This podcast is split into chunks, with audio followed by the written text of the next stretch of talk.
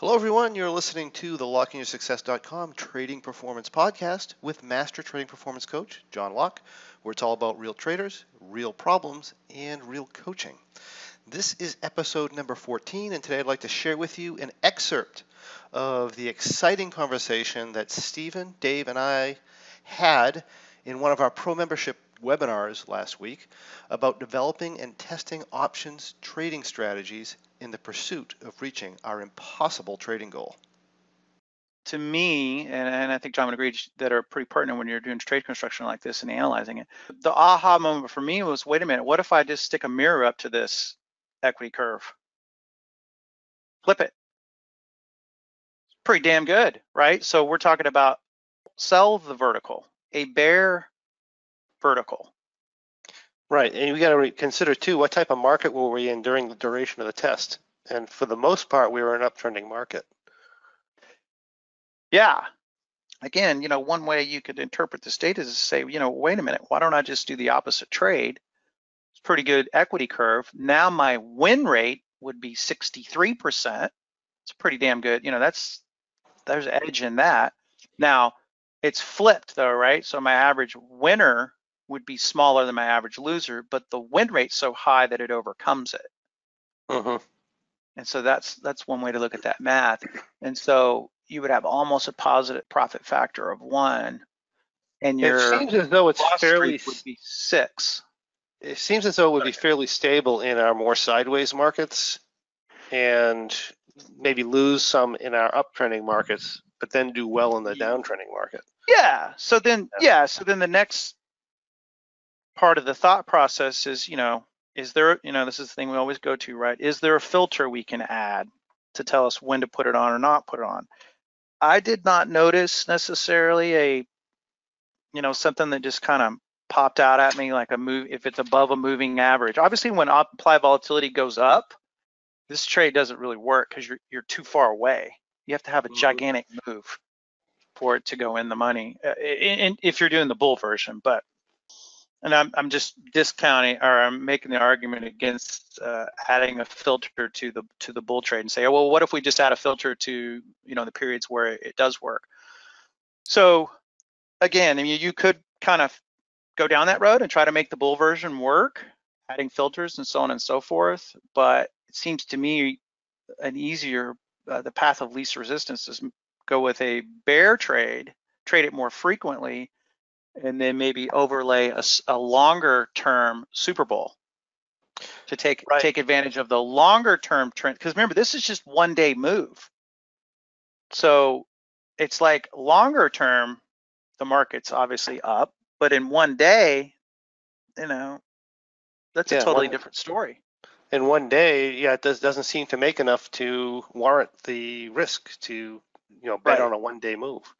So yeah. maybe, so maybe you uh, combine this with a longer term super bull. you know, I don't know, maybe it's the two week bull that John's working on, uh, you know, not necessarily the 65 day version.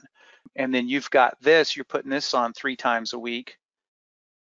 And then you've got the super bull working, and that might give you a pretty powerful combination. So that's, you know, that's where we're at with this trade. And in terms of how we might utilize it with the impossible challenges yet to be determined, but that's that's kind of the thought process. Right. And and just so everybody knows, we are we are continually working on displaying with different types of strategies like this to see if we can find a way in the market with the newer uh, expirations and stuff to put on something fairly consistently that has very little structural risk that would be short term and could give us some really good short term profits that we can do with you know like really small amounts of money. And we're making some progress. I have a two week bull trade. We're probably going to end up being more than $200 but i have a two week bull trade that i'm doing uh, that so far is testing out fairly well but i only have a couple years in. And of course i had you know stephen did this for us. Thank you stephen and mm-hmm. this that and dave's also working uh, on some other stuff as well with ranges and things like that and all this is good information. If we if we can do this, it, it may give us a maybe I don't know if I'd say a better way to trade, but it gives us some other options. And you know, I think we are talking, Stephen, too, is taking these short-term wins and, and building the account up and parlaying that into you know growth stocks or into some sort of a you know a parking portfolio or or something like that, something that that you know gives dividends. So once that you yeah once the trader I mean, I'm doing that now, right? Uh, I have my parking portfolio, which I have quite a bit of money in. It's extremely stable. It goes up at a very consistent pace. Market crashes, barely bother it. It doesn't go up as fast as the market generally, but like I said, it doesn't go down very much either. But the dividends that, that pull off of that are, are pretty high. So you yeah. know, it's it's a way to basically make some money maintenance free with spare capital that you have. It's an alternative to what some people are doing who are making a tiny amount of money with this huge, huge, huge amount of risk. Where if you had actually had a, the right situation line up in the marketplace, you could lose a ton of money, you know, that could take you years and years to make back. So uh, I think at least going through this and searching this out is it's going to help us open up our minds a little bit, consider new possibilities, and we'll see what we can come up with. Hey, yeah, John. you know what? Oh, go ahead, Dave. Yeah, I was just going to say, you know, the I think one of the really great things about going through this process for it's, it's not so much, you know, if you find all of a sudden you go through this process and you find out, oh, gee, like we looked at this one and say, oh, it doesn't work. But what you gain out of it is that in the process of designing, creating, testing, you truly do find what it takes to really understand the the makeup of trades and how they truly affect you and how does it work in different market environments and how just little tweaks to certain things like like Stephen was saying, well, two bucks, okay, two to three, you know, risk reward. You know, those are all variables that you can switch around and try different ones to see how they work. Mm-hmm. And, you know, it's it's pretty amazing that what you learn actually by going through this kind of a process. It's not so much you might say, well, gee, okay, I went through this and gee, we didn't find a trade that works. Yeah, but what you found was you you gained a lot of learning as to really truly understand how the market works, how these options work with different risk rewards, the time frames. There's so many aspects of this where I think anybody just trying it, as John, as you point out, just going out to you know try some impossible thing. There's so much mm-hmm. value in in doing something like that, and you really don't get it until you actually go and try and doing it yourself. I mean, people can hear what Stephen put on, which was very, very well done and uh, nicely portrayed here. But still, to be able to go through and actually, you know, try something yourself, uh, there's a there's a tremendous amount of learning in that. Yeah, and two, two thoughts that that prompted, Dave, which was good, is you know you, you may or may not be able to test this automatically in a say TradeStation, for example, but what you would not have gleaned through an automated test was the fact that when IV is pumped up, this trade doesn't really work. In other words, IV gets pumped up when we've been selling off, right? So then you think, oh, wow, that's a good time to put on a bullish trade if you think you're going to bounce. Well, more often than not, that trade lost because it was pushed too far away with the with the two dollar constraint. So you're not going to glean that from an automated test. I think that's why John, you know, is not a big fan of backtest automation because that kind of stuff you're not going to discover. And there are places for it, don't get me wrong, and uses, but in this particular instance, a manual back test was uh, you're going to glean a lot more for, from the trade.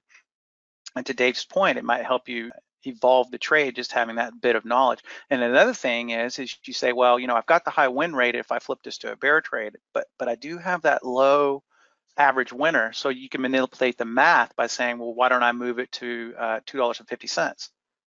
Make it more one to one. Does that work? You know, you say you take in a credit if you're if you're going to go the bear trade route, take in a credit, move a little closer to the market, and get that extra 50 cents. Now, what does that improve the math? You know, the math right now is not bad, but then that next iteration is to say, well, you know, let's just play with, let's toggle the risk reward, get a little bit more reward, lower the risk, in this case, one to one, and then what does that look like? Right. Yeah, those, those are all really good points. And I'd also like to point out too, is this is the way that I learned how to trade. When I learned how to trade, there were some trading strategies out there. People were were doing stuff like iron condor stuff like that and to me that wasn't going to work for me none of that stuff was going to work for me and i just started throwing shit at the fan and yeah. run through it and, and seeing John, what it does and John, this is my my continuing effort in learning is by doing this. Yeah, yeah, exactly. And it continue and you continue to learn because the markets have been shifting around a little bit, right? Go ahead. Good, Stephen. Well, the way I look at it, there's always there's always more to learn. Yeah, well, it's endless.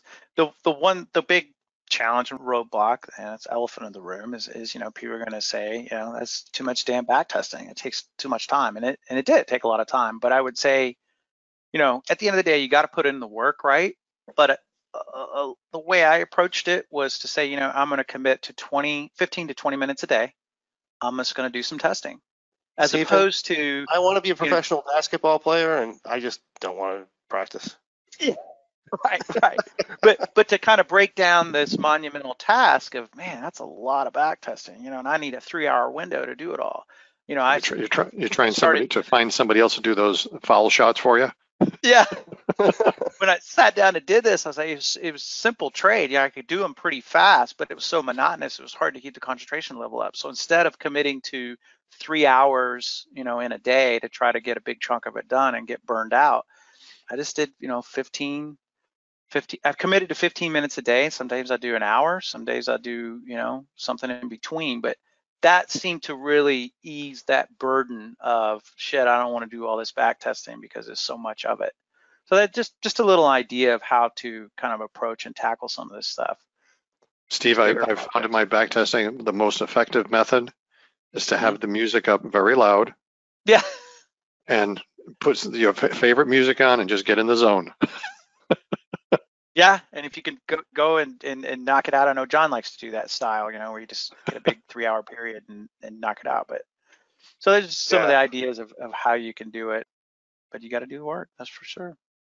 Yeah, you do. Yeah, it's, it's just part of the process. I mean, if you if if you want to be a trader who's adaptable and is at a professional level, then you need to you need to do this kind of stuff. Uh, you're not going to get the confidence just taking somebody else's trade and trading it. Not going to mm-hmm. happen. That was awesome. A lot of great information in there, and I hope that you continue to follow along with us as we go in the pursuit of our impossible goal. To find out more, I encourage you to visit us at lockeinyoursuccess.com so that you too can break through barriers and make quantum leaps in your trading and in your life. Thank you for joining me, and I look forward to seeing you on the next episode of the Trading Performance Podcast. Hey, if you enjoyed listening to this podcast, you have to check out my Trading Performance membership, where we take all this material to the next level. We study it and we apply it to bring our trading performance to peak levels. Simply go to tradingperformancepodcast.com. That's one word, tradingperformancepodcast.com, to receive information on how you too can become involved and improve your trading. I look forward to seeing you there.